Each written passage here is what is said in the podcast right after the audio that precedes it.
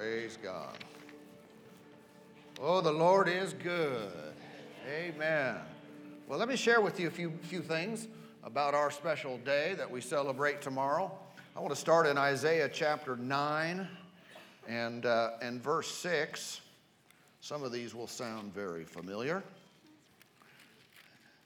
Isaiah chapter 9 and verse 6 reads, For unto us a child is born, unto us a son is given. How many see the difference there? Jesus was born physically uh, as a child. He was born in, in his physical uh, body, but how many know he, was, he didn't start then?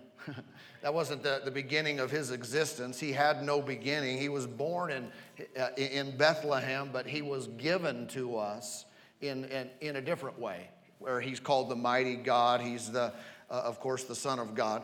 And it goes on to say, and his name will be called Wonderful, Counselor, Mighty God, Everlasting Father, Prince of Peace.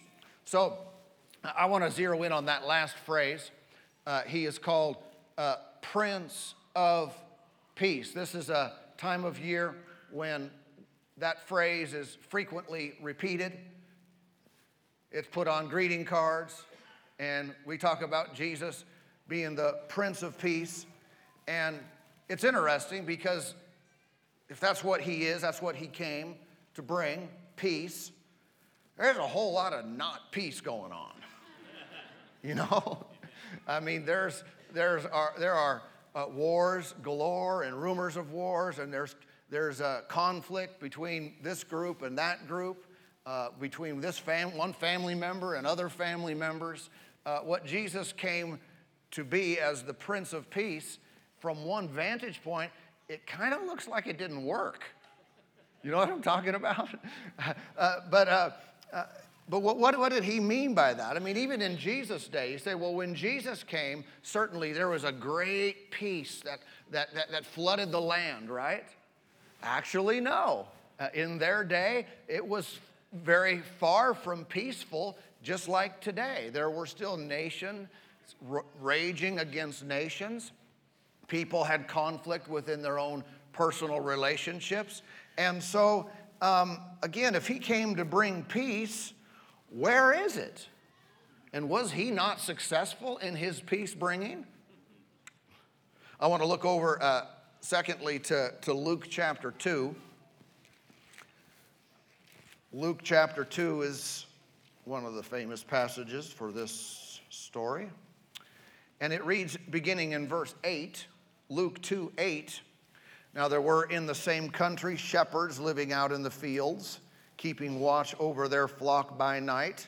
And behold, an angel of the Lord stood before them, and the glory of the Lord shone around them, and they were greatly afraid. Then the angel said to them, Do not be afraid, for behold, I bring you good tidings of great joy, which will be to all people. So, did everybody get happy? when Jesus came, was everybody celebrating? Well, not everybody was. Well, Herod wasn't celebrating. Remember, Herod sent his crew over there to try to wipe him out because he was proclaimed by the, the wise men as, as a king. So he wasn't happy. Once Jesus got going, once he got to his ministry years, there were certainly a whole bunch of people that didn't like him. Okay? And so this statement seems odd too. Good tidings of great joy for everybody for all the people. Verse 11 For there is born to you this day in the city of David a Savior who is Christ the Lord. And this will be the sign to you. You will find a babe wrapped in swaddling clothes lying in a manger. And suddenly there was with the angel a multitude of the heavenly hosts praising God and saying, Glory to God in the highest, and on earth peace goodwill toward men. There we have it again, another declaration of peace. But uh, the interesting thing about this is, uh, is the word toward. You, you ever notice that, that, that word toward? Glory to God in the highest, peace and goodwill. Which direction? Is that different than among? What was the prophecy that Jesus would come and there would be peace among men, or we could just say among people or all people. That's not what the word said. It didn't, he, he didn't promise to bring peace amongst us. Jesus' coming was not a declaration that there would no longer be any war, there would no, be, no longer be any conflict, but there would be peace toward us. Well, toward us from who? From God. Prior to this event uh, and the, the work of, of, of redemption, uh, there was a problem between God and people. You could, you could say we were at odds with him. There was conflict between heaven and earth. There, we were at odds with our Creator because of his standard of righteousness and holiness and mankind's frequent sinfulness. There was an issue, there was a problem. And so Jesus came and he came to fix that problem the problem between God and man. You know, many troubles today uh, are blamed on God. Everything from natural disasters to viruses. People wonder, why is God doing this? Or why is God allowing this to happen? Why is it that people are so quick to point their finger at Him? When Jesus came to make one very clear declaration that because of his coming, there's no longer a conflict.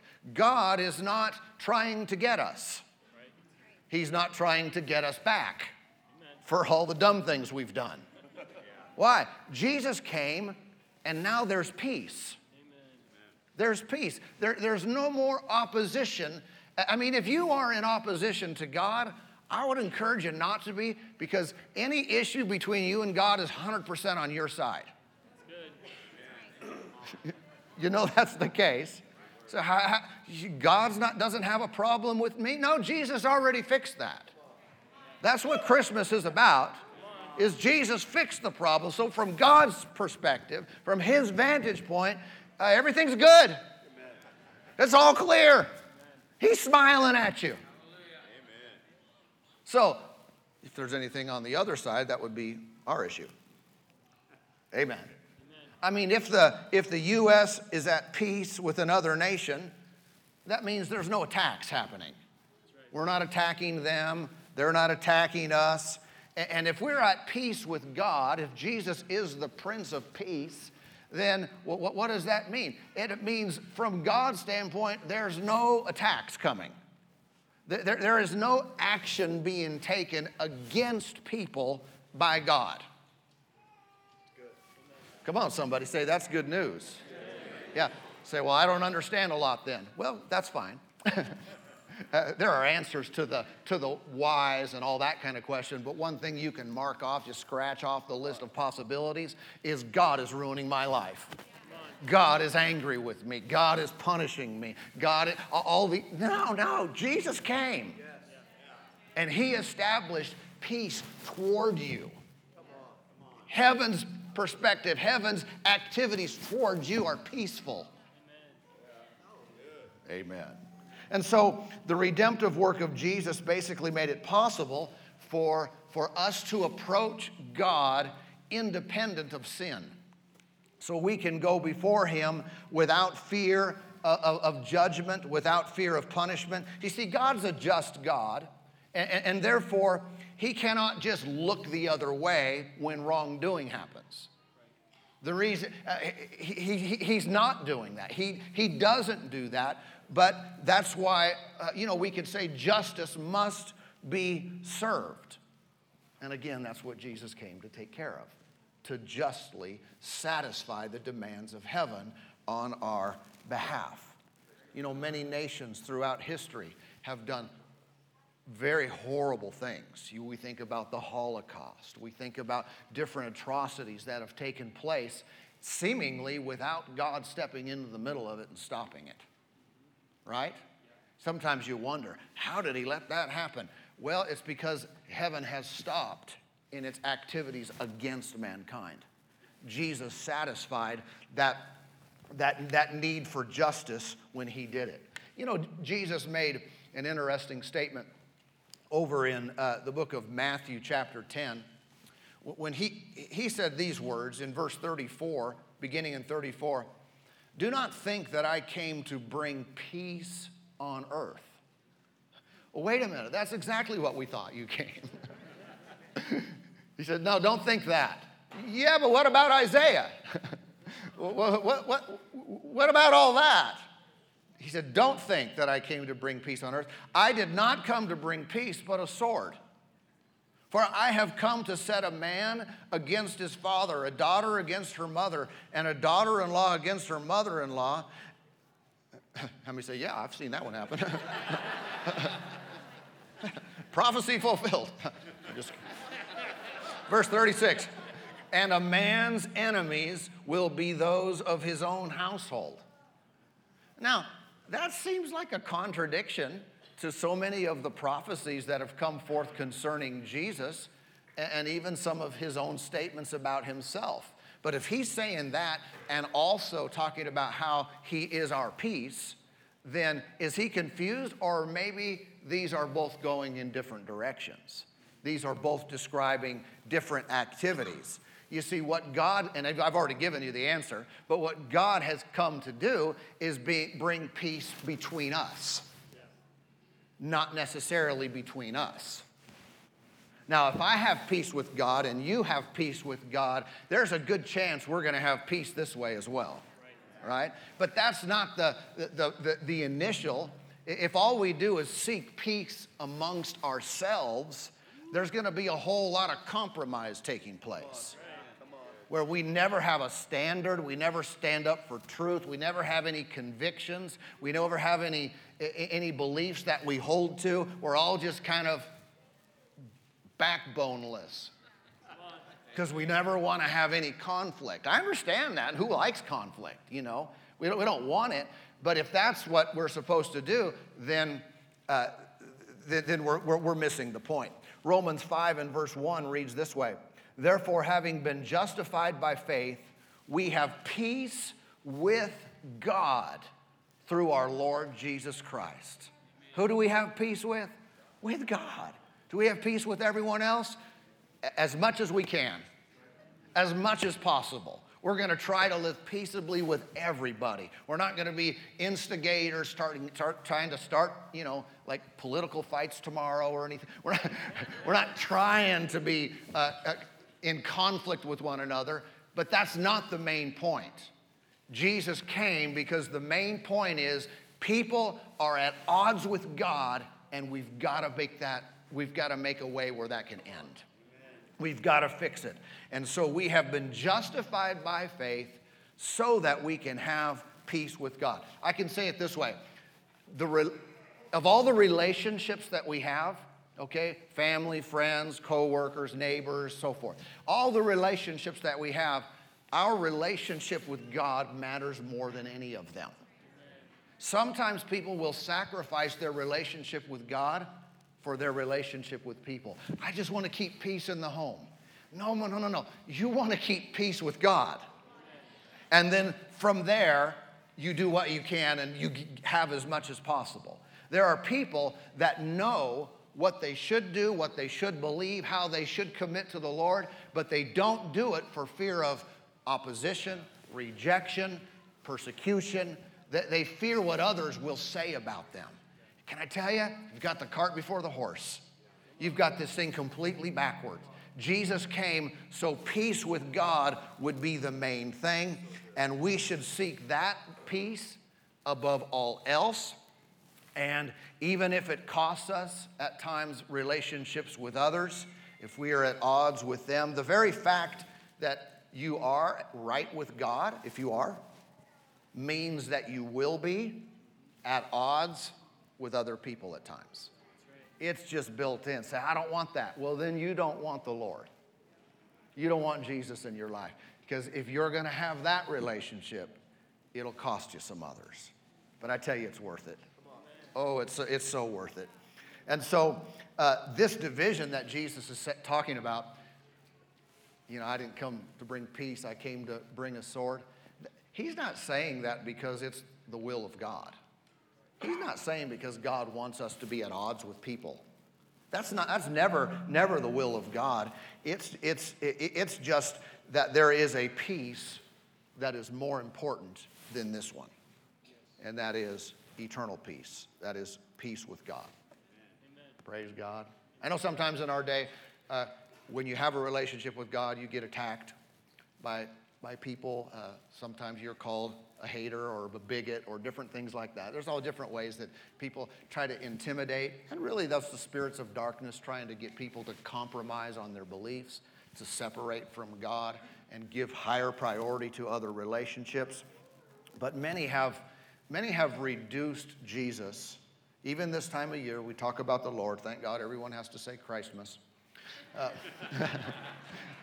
uh, but people talk about the Lord, and you know how, how it goes. They sometimes want to reduce Jesus from Messiah, from Savior, from uh, Son of God to moral uh, example. He's a godly person. He's, just, he's a good moral example for us to follow. And I know if someone just thinks of Jesus as a good person, a moral individual, a good leader, or even a prophet, then how many know they're missing the most important part? Because if I've sinned and, separ- and I'm separated from God because of my sin, then how many know uh, just adding a little bit of morality or correcting a little bit of behavior in my life does not rejoin me to God? I don't need a prophet, I need a Savior. I don't need a teacher, I need a Savior. I don't need just a good example to get my life together and do a little things a little bit smarter. I, I need a Savior. And so that's the main point. It's the main point of the day we celebrate. It's the most important part is it's God in the flesh who came to bring peace towards us, towards each and every one of us. You know, it's been said that, that good is the enemy of great. And you can, you can reduce and water down what Jesus came to do, what he came to bring, and that's basically what we've done. We've taken the punch out of, out of Christmas. We've taken, we've taken the life changing works of God out of this amazing event. So let's stay with the main thing. What do you say? Uh, let, let's, let's keep the main thing the main thing. 2 Corinthians chapter 5 and verse 18 reads, Now all things are of God, who has reconciled us to himself through Jesus Christ and has given to us the ministry of reconciliation. I want you to go back. I want you to notice he has reconciled us to himself. You know what that means to reconcile means to make friendly. It, it, it, means it, it means to restore friendly relations between. God restored friendship, restored friendly relationships to himself through Jesus. Go on, verse 19. And he says, That is, God was in Christ, reconciling, bringing it back together, the world to himself. God was doing that. He was bringing people back to himself, not imputing their trespasses to them. That may sound like complicated biblical language. It just means I did the wrong thing and he's not counting it against me. He's not holding me accountable. Not because he looks the other way, but because Jesus came to bring peace. Jesus came to bring that reconciliation and has committed to us the word of reconciliation. That's what we do. If you're a Christian, that's your word. We're a church, so it's our word. God fixed it for you.